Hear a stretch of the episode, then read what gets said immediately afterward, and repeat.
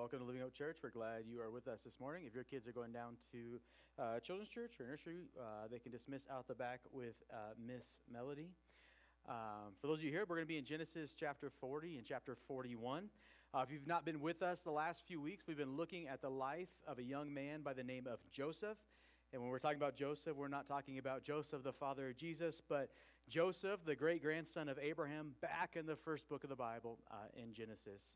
And the story of Joseph is an incredible story. It's got incredible lows and it's got unimaginable highs. And amazingly, throughout this story, we see that the Lord is with Joseph. When we left Joseph last week in Genesis 39, he had just been thrown into prison for a crime he did not commit. And yet in Genesis 39 21, the author almost has the nerve to say, it says this it says, But the Lord was with Joseph and extended kindness to him. While in prison, it says the Lord was with Joseph and extended kindness to him. It's hard to understand, but although Joseph's world is broken in terms of what the world would say, it says that the Lord is with him. And we saw last week that's a promise to all who believe in Jesus, our Lord and Savior, that the Lord is with them no matter what is going on. And maybe more amazingly, that we see throughout this story that Joseph constantly responds as though this is true, as though the, as though the Lord is with him and he is faithful to the Lord despite his circumstances.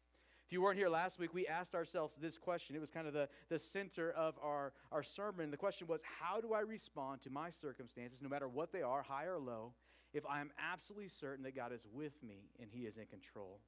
Because we see that both of those things are promised to followers of Jesus in the Bible that God is with us and he is in control. And if we can remember that when crisis hit, it can change the way we respond to our situation and the people around us. Galatians 5 22 through 23, we read it last week, says, But the fruit of the Spirit is love, joy, peace, forbearance, kindness, goodness, faithfulness, gentleness, and self control. And so, if we trust that God is in control, then through his power, we can respond with the characteristics of God, even in the midst of hurt and even in the midst of trial. And it's safe to assume that Joseph responded in this manner, and because of that, the world around him was changed. It consistently saw the difference in him. Potiphar, the warden, and today the Pharaoh all see a difference in Joseph's life because God is with him and he lived accordingly. So if you weren't here, please go back and read the story of Joseph. It is an incredible story. Uh, and today, Joseph's circumstances, they're going to change a little bit. But today, as his circumstances change, remarkably, we're going to see him remain faithful to God in a different but still difficult uh, situation. And the challenge to us will be to pause and respond as if God is with us and in control, even when our life takes an upturn. So if you have your Bibles, please follow along. We're going to be in Genesis 40 and 41. Uh, and while you look for those, I'm going to pray for us and, and for our time today. Dear Lord, we thank you for again for this time to gather and to study your word. Lord, we thank you for the faithfulness we see in Joseph's life, Lord, and we thank you for the promise that you are with us uh, no matter what is going on. So, God, I pray that as we study your word today, Lord, you would just speak to us, Lord, and you would call us to deeper faith whether we are experiencing struggles and trials right now or whether we are experiencing good times and, and peace and prosperity, Lord. May we trust you no matter what is going on in our lives. So, God, we pray that you would call us to faith, Lord, and we pray that we would respond accordingly today. It's your name we pray. Amen. So, normally when we gather, it is my preference to read the entire, entire story straight from the Bible and then kind of work our way through it. But for the sake of the time and for the sake of you getting to lunch today, we're just going to hop and paraphrase our way through Genesis 40 and 41. But please go home and read these two chapters on your own. I'm going to do my best to tell the story to you, but I will probably miss a detail or two that may uh, shed light on it for you. So follow along and then go home and read it uh, when you get home. So, as we left off last week, Joseph is in prison. The Lord is with him. And it says the warden takes notice that there is something different about Joseph. We said last week we would rather never meet a warden in a professional relationship or catch his eye, but that is where Joseph finds himself and he trusts God even in that situation. And so the warden puts him in charge of everything in the jail. He steps back and he essentially lets Joseph run the operation. Well, one day these two men check into the prison. One is the Pharaoh's cupbearer, and a, and a cupbearer is the guy who would test the king's food for poison before he ate it. He's the guinea pig to make sure the king doesn't die. And the other one that checks in is the king's baker. And because Joseph is now running the prison, he meets the men when they check in and he strikes up a conversation with them. And one morning, these two men wake up troubled because of some of dreams that they had the previous night. And that's where we come to uh, Genesis uh, chapter 40, verse 8. In verse 8, he says, Do not interpretations belong to God? Tell me your dreams. After all, if we remember back to the first sermon, Joseph has some experience with dreams. When he was a young child, he had dreams, and God gave him dreams of his family one day bowing down to him. Those dreams have to feel a long ways off um, now that he is in Egypt and hundreds of miles from his family, but that's a different story. So he has experience with dreams, and he says God may reveal their meaning to, to him. So, verse 9. So the chief cupbearer told Joseph his dream. He said to him, In my dream, I saw a vine in front of me, and on the vine were three branches. As soon as it budded, it blossomed, and its, its clusters ripened into grapes. Pharaoh's cup was in my hand, and I took the grapes, squeezed them into Pharaoh's cup, and put the cup in his hand. So he tells him the dream, and Joseph says to him, I've got great news for you. The branches are three days. So in just three days, Pharaoh will lift you up from the dungeon and restore to you your position as chief cupbearer. And then we get some insight into how Joseph is really feeling about his situation, about being in the dungeon. Joseph says to him in verse 14, But when all goes well with you, remember me and show me kindness. Mention me to Pharaoh and get me out of this prison. I was forcibly carried off from the land of the Hebrews, and even here I have done nothing to deserve being put in a dungeon.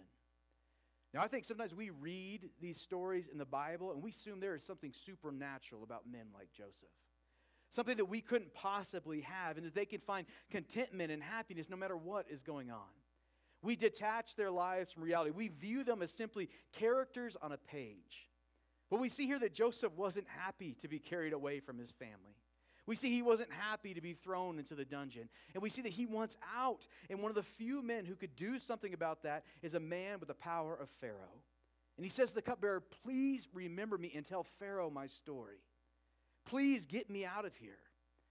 Which, of course, the cupbearer says he will, because if, after all, if life goes like he interpreted, he'll do whatever he asked. But I want, I want to pause for just a second. Again, sometimes when we talk about trusting God when life is going crazy, we think that means we have to be happy in our circumstances. We have to celebrate our circumstances. We have to have joy that, in our circumstances, and that just doesn't seem possible. As we see with Joseph, he wasn't happy to be in prison. He wasn't happy to be in Egypt. He wanted to go home and be with his family. Yet, even though he wasn't happy with his circumstances, he was able to trust God in the midst of it. Do you see the difference there? I'm sure he prayed for deliverance daily from his circumstances. Yet he still was able to trust that God was with him in the dungeon. He was still able to trust that God had a purpose for the dungeon. And he's still able to trust that God was fulfilling his purposes until one day God would release him from the dungeon. Right? This plea, this sentence here helps uh, make the idea of trusting God and being content in Him a lot more possible for me. Because sometimes life is hard and it's not fair. And we don't have to be happy with each of those turns, but we are called to trust God in those circumstances and still treat others with kindness, grace, love, and so on. So it's still equally difficult, but more possible. And as you will see in a few minutes, Joseph isn't getting out of the prison anytime soon. So, after seeing the interpretation of the cupbearer's dream, this baker, he's feeling pretty confident about things. And so he steps up in verse 16 and he tells Joseph his dream. The baker says, I too had a dream, and on my head were three baskets of bread. In the top basket were all kinds of baked goods for Pharaoh, but the birds were eating them out of the basket on my head. So he tells the dream to Joseph, and you can almost envision Joseph kind of wincing here. And he says, Well, here's what's going to happen. He says, Your baskets of bread, too, they are also three days. But in three days, you are going to be taken from this dungeon, but you're not headed back to the king's court. You're headed to the streets where Pharaoh is going to execute you for all to see. You can read those details in verse 19. We'll skip them for here. Uh, but it says, On the third day, everything happened as Joseph had said, yet the chief cupbearer did not remember Joseph. He forgot him.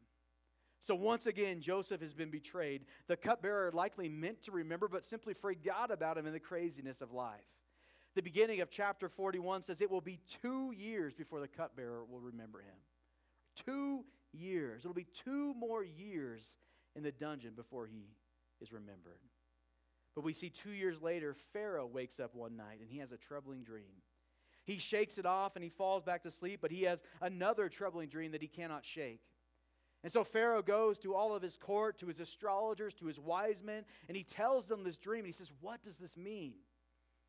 And none of these wise men can interpret the dream, but it triggers a memory in the cupbearer's mind of a young Hebrew man back in the dungeon who had successfully interpreted his dream a couple of years ago.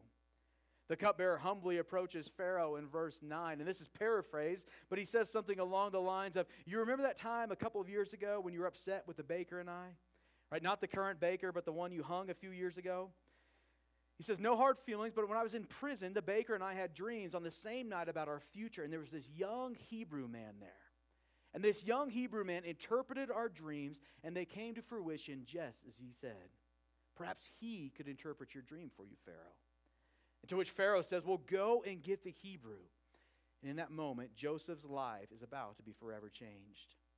We see that in our lives as well. So often, God calls us, or life changes in an instant on an everyday, normal day. And for Joseph, his day was finally here. He woke up just like every other day, ready to check on the prisoners, to run the dungeon and do his dungeon thing. And then he hears that dungeon door creak open. He gets word that the Pharaoh, the most powerful man in the world, wants to speak to him. And he is ready in that moment. He has spent his last 13 years of his life in the pit, trusting God, preparing for his moment in the sun, and it has come on a regular, ordinary day. Once Joseph arrives to Pharaoh, we're picking up in verse 15. Pharaoh said to Joseph, I had a dream, and no one can interpret it. But I have heard it said of you that when you hear a dream, you can interpret it. And Joseph pauses right there in verse 16, and he says this to Pharaoh. He says, I'm not able to interpret your dream. And we're thinking, Joseph, this is your chance to get out of the dungeon. Just interpret the man's dream. Take the credit. You deserve it after all. God has put you in a pit, He has put you in slavery, He's put you in a dungeon for 13 years. Just take the credit and move on. But Joseph says, No, I can't interpret your dream, Pharaoh. But it's God who will give you an answer to your dream. Now, normally you don't tell Pharaoh about your God. Pharaoh himself thinks he is a God. And yet, Joseph is so confident that God is with him and in control in this moment that he trusts God even with this golden opportunity that has been presented to him. And so, I want to pause right here and just introduce the main point of today's sermon, and that is how do we respond when prosperity or good times or times of self reliance come our way? Last week we talked about how do we respond in bad times, but today, how do we respond in the good times? How do we respond when we get the golden interview, the dream job, the, the bigger paycheck? How do we respond when prosperity and when good things come our way? And while it's not easy to respond faithfully in the bad times, we see a lot more people in the Bible in our lives turn to God when life gets desperate and we have nowhere else to turn. But in many ways, it is more difficult to rely and trust on God when things are going well, when it feels like we have everything in control in our lives. I you just look at our world. Where is the gospel spreading like crazy? And where is consumerism and selfishness and worldly interest erasing the church? The gospel is spreading in developing nations across our world. It's spreading the neglected areas of our world where people are looking for hope, and there is no greater hope than the gospel of Jesus. But on the flip side, you look at America and Europe, where we as nations and cultures, we feel like we've got everything figured out. We feel like we have everything in control. We feel like we have all the resources we could ever need. We feel like man can solve all of the world's problems. And in nearly all of these so called developed nations, we are quickly turning from God because prosperity has led to the false belief that we can do it on our own and we are all we need. Jesus said in Matthew 19 24, Again, I tell you, it is easier for a camel to go through the eye of a needle than for someone who is rich to enter the kingdom of God. The truth is, for many, if not most in our church, we have good jobs. We have plenty to eat. We have shelter over our heads. We have a savings account. And so, how do we trust God when we have all of these things in our control and we aren't desperately calling out for Him to rescue us? How do we handle and pass this test of prosperity? How do we handle and pass this test that, that we feel like we have it all figured out? This test of self reliance. And the simple answer is we ask ourselves the same question we asked ourselves last week. And that is, how do we respond in this situation that might be good if we are absolutely certain that God is with us and He is in control? And because Joseph is absolutely certain that God is with him and in control, he can look the most powerful man in the world in the eye and say, Sir, I can't interpret your dream, but my God can. And so Joseph doesn't puff up his chest. He doesn't tell Pharaoh how great he is, but instead he tells him how great his God is. Right? That is confidence and dependence in God, even in the midst of the greatest opportunity of his life. And so Joseph, through God, interprets his dream and tells him that there is going to be seven years of incredible abundance. And then there's going to be seven years of incredible and severe famine. He tells him the reason the dream was shared twice because God has already decided this manner. And you got to love this. This Hebrew slave, Joseph, fresh from the dungeon, so confident in God, goes from dream interpreting straight into economic consultant for the most powerful nation in the world. Right? He's been dun- running a dungeon for years now. How hard can it be to run a country? Verse 33, he says to this, he says, Pharaoh, he says, and now let Pharaoh look for a discerning and wise man and put him in charge of the land of Egypt. Let Pharaoh appoint commissioners over the land to take a fifth of the harvest of Egypt during the seven years of abundance. They should collect all the food of these good years that are coming and store up the grain under the authority of Pharaoh, to be kept in the cities for food. This food should be held in reserve for the country, to be used during the seven years of famine that will come upon Egypt, so the country may not be ruined by the famine. Right? This is what confidence in God allows us to do. It allows Joseph to trust that God is with him and he is bigger than any man. Everyone around Joseph would have seen this meeting, would have seen this interview, and said that Pharaoh held Joseph's future in his hands. But Joseph knows that God is with him and God is in control, and he trusts that God holds his future in his hands, and he lives accordingly. He professes his God's power, not his own, and he shares his insight. Right, that's living confidently and boldly in God. Verse 37, we see Pharaoh's response. Pharaoh says, The plan seemed good to Pharaoh and to all of his officials. And so Pharaoh asked his officials, his wise men, his astrologers, Can we find anyone like this man? One in whom is the Spirit of God? Isn't this incredible? Pharaoh looks at his counselors and wise men, these, these men that have been to the best schools, they've had the best training, and they've been yes men for years, hoping for a promotion. And he says to them, This plan sounds great, doesn't it? Do we have anyone that is wi- this wise and this smart in our ranks that could execute it? To which the yes men in them all says, No, we don't have anyone like this. We don't know anyone. This plan is great. And in an instant, Joseph is elevated from dungeon to prime minister in 45 minutes in one conversation. Joseph lived his life as a slave, as a prisoner, and now in front of Pharaoh, confident that God was with him and that God controlled his destiny every step along the way. And people noticed, including Pharaoh, that he was different. Potiphar saw the difference and put him in charge. The warden saw the difference and put him in charge. And now Pharaoh has seen the same qualities and essentially put him in charge of the greatest nation in the known world. Incredible, maybe more incredible. Joseph lets none of this go to his head because he lives completely dependent on God no matter his situation. As we said, many will pass the test of nothing, but few will pass the test of prosperity or, or that of abundance and having enough. And so I want to take just the last few minutes here and give you three just very practical ways that we can pass the, the test of prosperity or this pass, pass this test of, of self reliance or this, this test of having enough and remain dependent on God even when we have everything we need. And in the case of Joseph, more than we ever dreamt. So, three practical ways we can do this from the story of Joseph. Number one, we have to find a way to make our faith and our dependency on God public. We see Joseph in the midst of the biggest meeting, biggest interview of his life, speak of God over and over again. I don't think we can possibly understand how big this meeting was, and yet he trusts that God is in control of this encounter, and he speaks of that dependence. So often, when we get the big meeting or we are making the big deal, we separate ourselves from God and we do whatever we think it will take to get the deal done. We do whatever we think it will take to advance us. Right? You've likely been in that job interview or that meeting and you said whatever you thought you needed to say to get the job because that's just what you have to do sometimes. Right? We sacrifice our morals or our beliefs or our values or our dependency on God to get the deal done.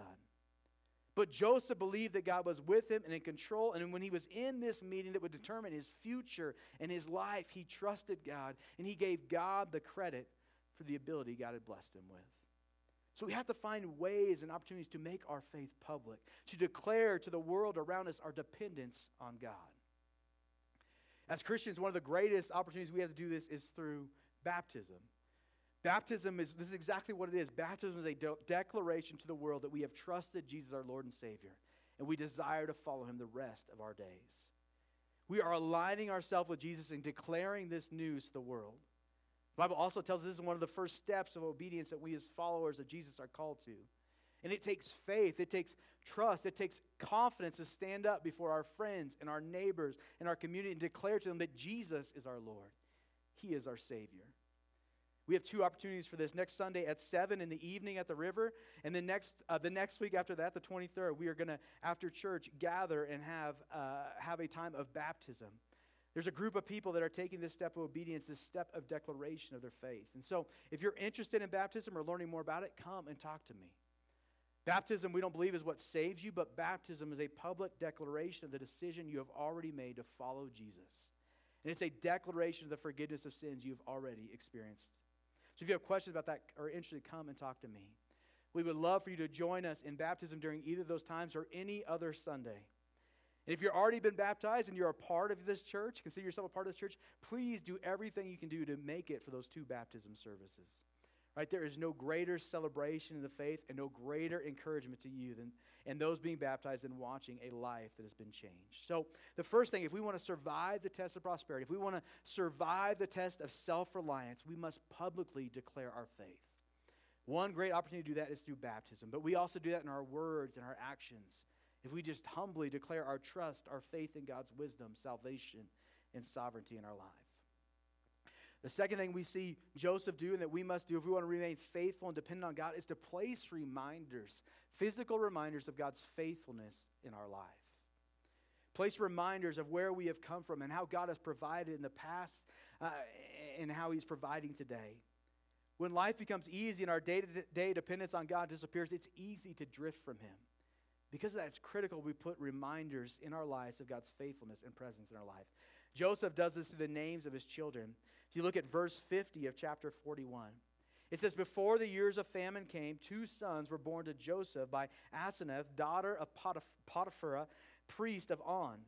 Joseph named his firstborn Manasseh and said, It is because God has made me forget all my trouble in all my father's household.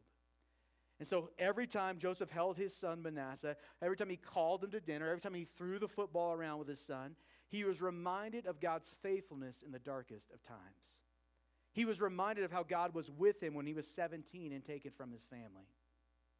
He was reminded of how God was with him uh, when he was a slave.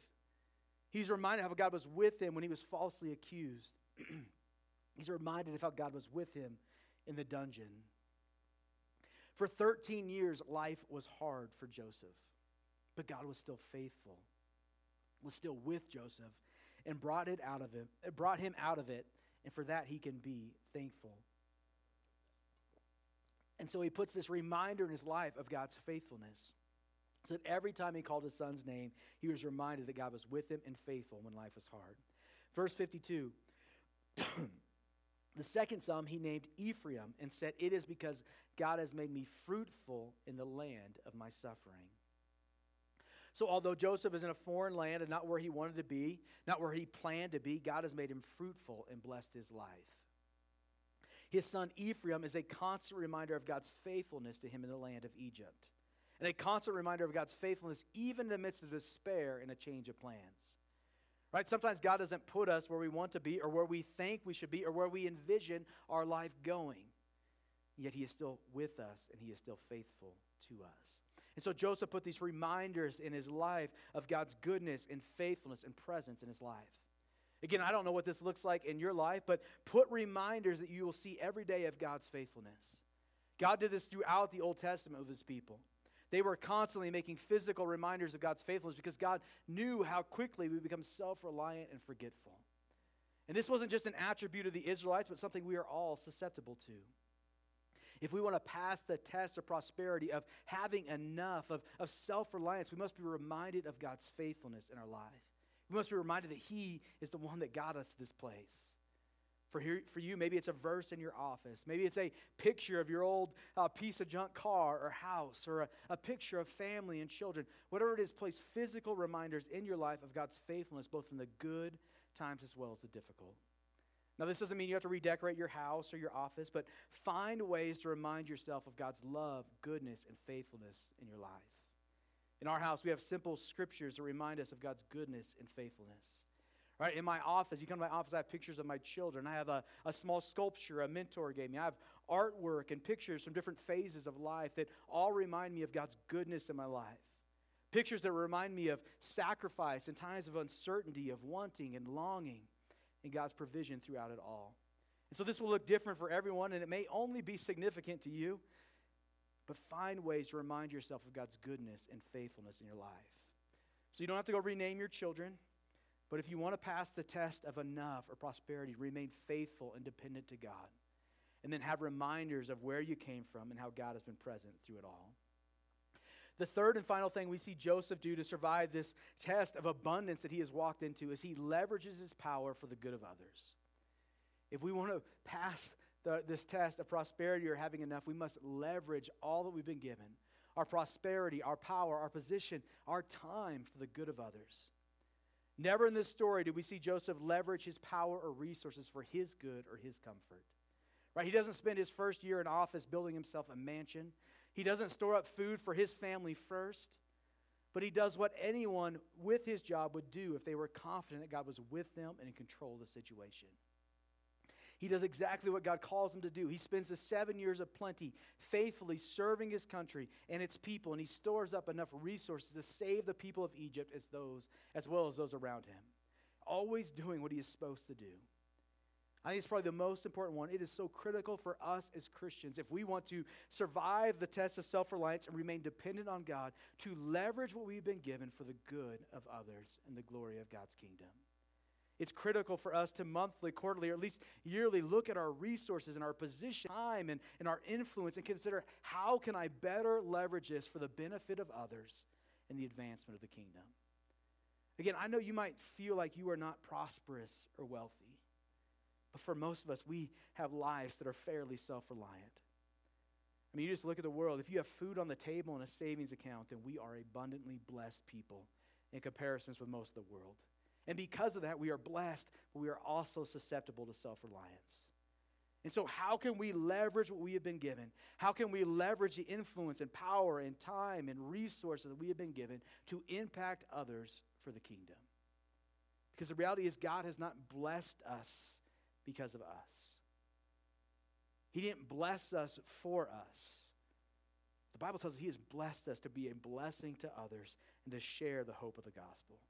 And that's what Joseph recognizes. This isn't about him. This isn't about, uh, this is not about me. It's, it's not for him, him. So how can he use that for others? That's the same question we have to ask. God hasn't blessed me for me. He's blessed me to be a blessing to others. Some of you are the boss at your work. Some of you own companies. Some of you have the opportunity to mold and influence young minds. How can you use the responsibility God has given you to impact others for Him and for better. One of the greatest ways you can survive the test of prosperity or self reliance is to leverage it for the good of others and give it away. Right? This can be financial, this can be in the form of pos- possessions, this can be in the form of, of the freedom of time God has given you, this can be in the form of title or influence. Whatever God has entrusted you with, use it for the glory of God and the good of others.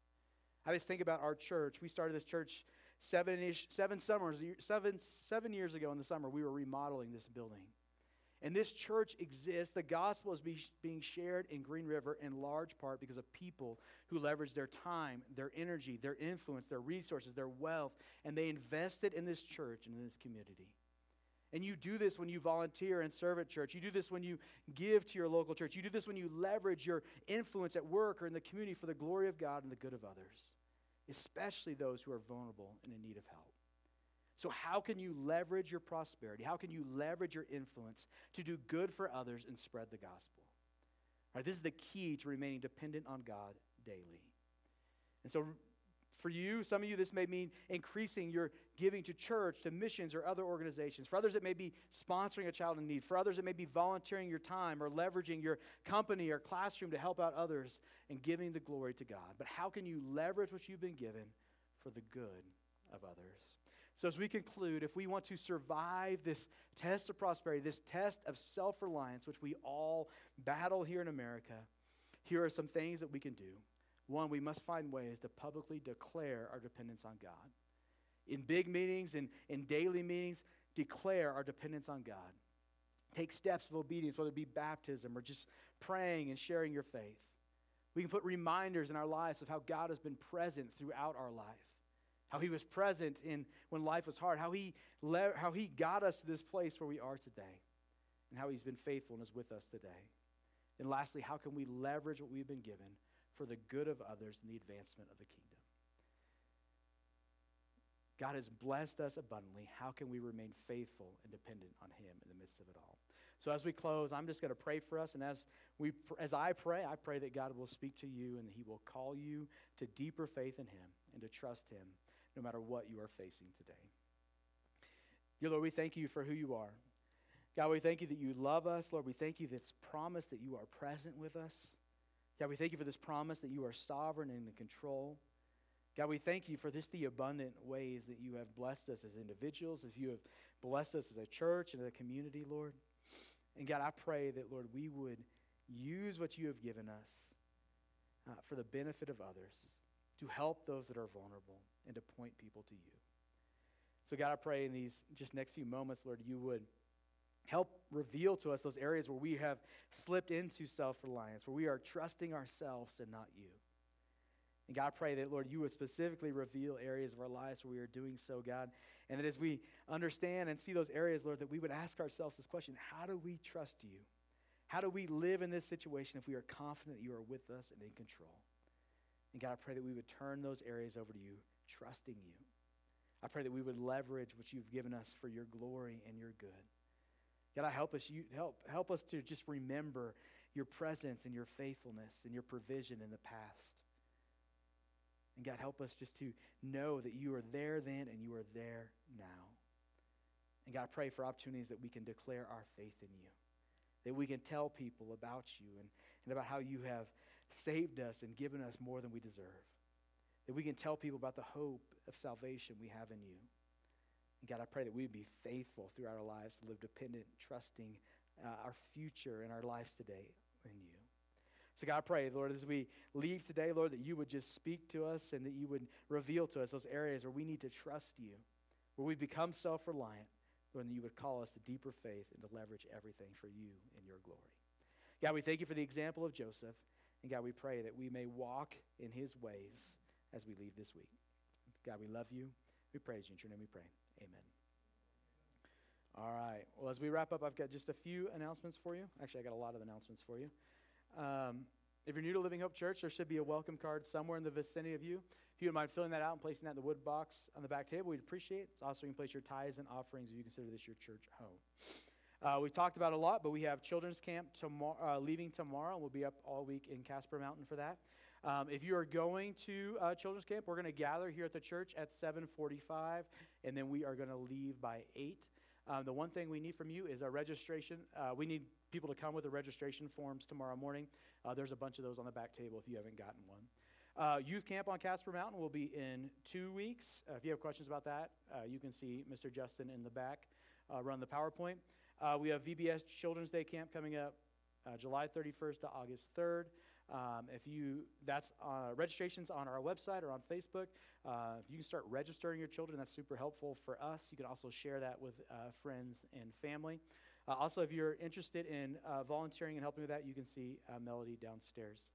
Um, as I said, we have two opportunities for baptism coming up, plus any other Sunday you would like to. Uh, but next Sunday, uh, July 16th at 7 o'clock at night at Expedition Island, uh, we have a baptism service going on. We would love for you to join us for that uh, and to make time to be there. Uh, we'll have some popsicles and ice cream. We'll kind of make it a, a, party, but it will be uh, fun and be worth coming to. And so we'd love for you to join us for that. And then the next Sunday, July 23rd, after church, we will meet at Evers Park where the splash pad is, and we'll have like a barbecue. Church will provide um, hot dogs and hamburgers, bring a side or dessert to share. Uh, so we'll hang out and do that, and then we also have baptisms during that time um, as well. So if you're interested or have questions about either of those, come and see me. Um, I think that's all I have for you. So thank you so much for being here today. We hope and pray you have a great week, and we hope to see you next week. You are dismissed.